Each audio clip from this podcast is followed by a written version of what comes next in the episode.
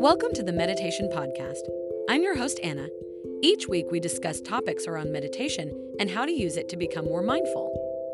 Today's episode is sponsored by Selfpause, our favorite app for meditating with positive affirmations. Selfpause lets you write and record your own affirmations as well as listen to hundreds of affirmation meditations. So make sure you download the Selfpause app today to start meditating with affirmations. Meditation has been practiced for centuries as a way to quiet the mind, reduce stress, and increase awareness and focus. However, despite its popularity and numerous reported benefits, many people still hold misconceptions about what meditation is and how it is practiced. In this piece, we aim to clear up some of these misunderstandings and provide a better understanding of what meditation is and how it can be incorporated into your life. One common misconception is that meditation requires a person to completely clear their mind of all thoughts. This is not the case. It is natural for the mind to wander, and in fact, trying to completely clear the mind can be frustrating and counterproductive. Instead, the goal of meditation is to bring our attention back to the present moment whenever we notice that our mind has wandered. This can be done by focusing on a mantra, the breath, or a physical sensation in the body. Another misunderstanding is that meditation must be done in a specific posture or location. While it is true that certain postures and environments may be more conducive to meditation, it is not necessary to sit in a lotus position or to find a quiet, secluded spot in order to meditate. In fact, meditation can be practiced anywhere at any time.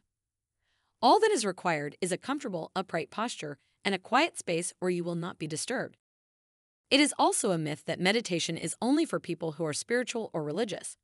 While meditation can certainly be a spiritual practice, it can also be secular and practiced by people of any belief system.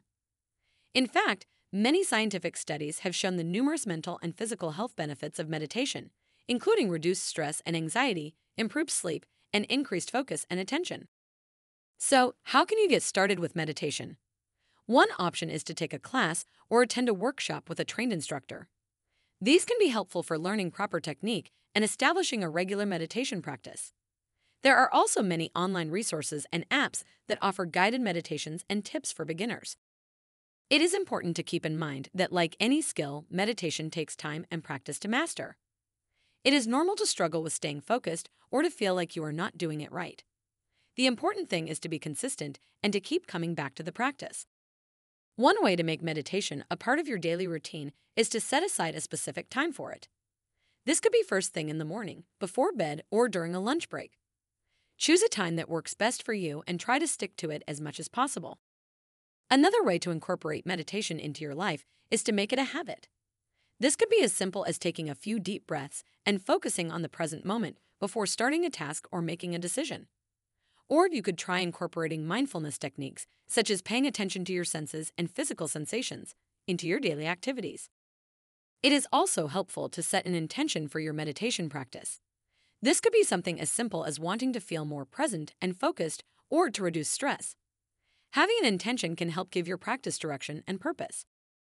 While meditation has many reported benefits, it is not a panacea and may not be suitable for everyone.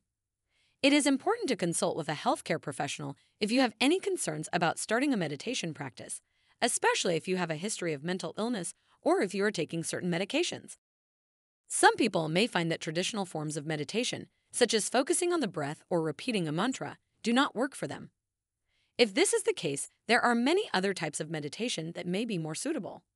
For example, walking meditation involves bringing mindfulness to the act of walking while body scan meditation involves lying down and focusing on each part of the body in turn.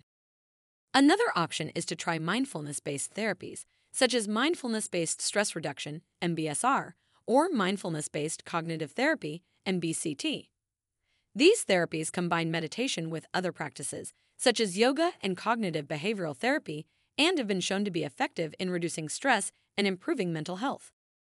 It is also important to remember that meditation is not a substitute for seeking professional help if you are struggling with mental health issues.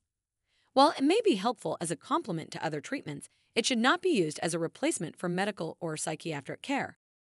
In conclusion, meditation can be a valuable tool for reducing stress, improving focus and attention, and enhancing overall well being. However, it is important to keep in mind that it is not a one size fits all solution and may not be suitable for everyone. If you are interested in starting a meditation practice, it is a good idea to speak with a healthcare professional and to try out different types of meditation to find what works best for you. With a consistent practice and the right approach, meditation can be a valuable part of your self care routine.